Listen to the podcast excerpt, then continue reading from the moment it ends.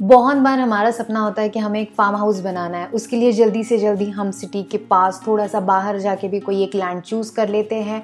Land पसंद आ जाती है, लोकेशन पे काम करना स्टार्ट कर देते हैं, फिर समझ में आते हैं अरे टेक्निकली चैलेंजेस हैं।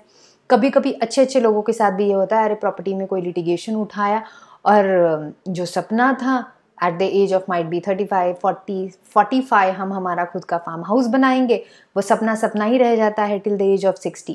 अगर आपको लगता है कि आपके साथ ऐसा ना हो और सिमिलर प्रॉब्लम आपने पहले फेस किया है, अभी आप अगर फार्म हाउस क्लियर टाइटल लेने की सोच रहे हैं तो आज का वीडियो आपके लिए है। हाय, मेरा नाम रेशमा हजीते है। मैं रियल इस्टेट में लैंड इन्वेस्टमेंट एक्सपर्ट हूँ। पिछले 12 साल में मैंने 1200 से अधिक लोगों का लैंड लेने का सपना पूरा किया है। चलो तो आज की वीडियो में देखते हैं 5 ऐसी चीज़ें जो आप अगर फार्म हाउस बनाने की सोच रहे हो और आप लैंड सिलेक्शन कर रहे हो तो उस समय आपने देखनी चाहिए। सबसे पहली चीज, एंड ये बहुत ही इंपॉर्टेंट है, ये है कि लोकेशन। लोकेशन का मीनिंग होता है कि आप जहाँ पे भी ले रहे हैं ये स्ट्रैटेजिक लोकेशन है क्या।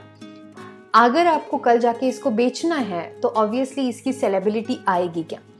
दूसरी इंपॉर्टेंट चीज़, आप जहाँ पे रहते हैं वहाँ से ये लोकेशन पे पहुँचने के लिए समय कितना लगता है।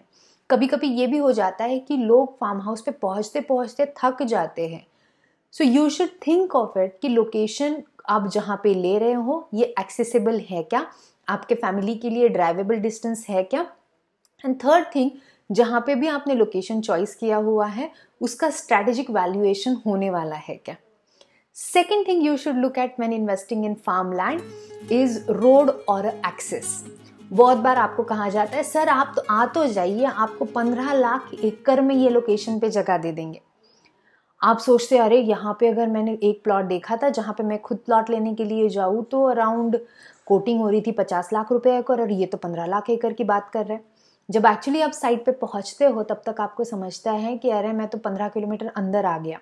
सो इम्पॉर्टेंट चीज़ ये नहीं है कि आप 15 किलोमीटर अंदर जा रहे हो, इम्पॉर्टेंट ये है कि एक्सेस रोड आपके साइड तक 4 व्हीलर अच्छे से पहुंच सकती है क्या, आपके प्लॉट तक ड्राइवेबल रोड है क्या।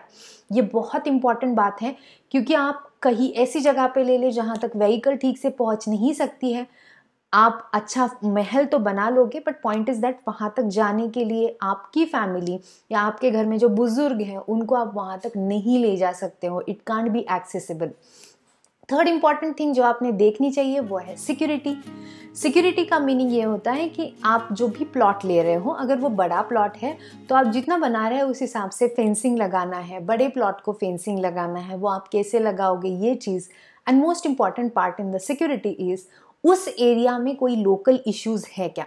लोकल इश्यूज़ का मीनिंग है कोई भी पॉलिटिकल इश्यूज़ होते हैं, लोकल इश्यूज़ होते हैं। And sometime lot of ladies और your family don't feel secure to come there. अगर इस तरह का कुछ है तो ऑब्वियसली आपने लैंड लेने से पहले सोचना चाहिए, या फिर अगर आप इंडिपेंडेंट प्लॉट ले रहे हैं तो आपने सोचना ही चाहिए।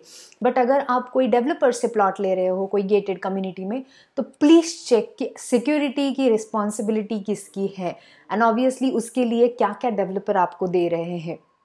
Fourth important thing, water, connection to the water. एक तो है कि आपके बहुत क्लोज बाय कहीं पे पानी है जहाँ से इजीली एक्सेस हो सकता है, या सेकंड है कि आपको कोई वाटर सोर्स है वहाँ से वो वाटर फेच करना पड़ सकता है वाया पंप, और पंप करने के बाद यहाँ से पूरी पाइपलाइन डालना ये एंटायरली कॉस्टलियर अफेयर है। तो ये टोटल कॉस्ट का आपने प्लॉट लेने से पहले ही कैलकुलेशन करना चाहिए कि प्लॉट के अंदर पानी अवेलेबल है या प्लॉट पे पानी लाने के लिए हमें कोई सोर्स से फेच करके यहाँ पे लाना है, देन एक्सेसिंग बनाना है। इसीलिए वाटर कनेक्शन प्लॉट लेने से पहले सोचिए कितना आपको उसके ऊपर खर्चा आएगा। Fifth important thing, and this is the critical thing to check, is legality. And I always say in each of my video, आप छोटा सा प्लॉट लो या करोड़ों की ज़मीन लो बट एक चीज़ पक्का करो, वो करोड़ों में कुछ 1000 रुपये अपने अच्छे लॉयर को दो ताकि वो आपको राइट एडवाइस दे। आप जहाँ पे भी प्लॉट ले रहे हो वो लैंड क्लियर टाइटल है क्या, वहाँ पे कोई लिटिगेशन है क्या, ये चेक होना बहुत ज़रूरी है क्योंकि अगर प्लॉट ही आपके नाम पे नहीं आएगा तो फार्म हाउस तो बहुत दूर की बात है। आपके नेक्स्ट जनरेशन को प्लॉट भी पास नहीं कर सकेंगे, ना फार्म हाउस पास कर सकेंगे। Second important thing is technically आपको ये प्लॉट जो है ये सेल डीड के थ्रू मिल रहा है, यानी आपके एक्चुअल नाम पे ट्रांसफ़र होगा या आपका लीज डीड हो रहा है। ये भी चीज़ चेक करनी बहुत इंपॉर्टेंट है। So we have talked about the 5 things to check before buying a farm land. अगर आपको इससे रिलेटेड और भी कुछ फार्म हाउस रिलेटेड क्वेरीज हैं, do post it in the comment section. Thank you for watching.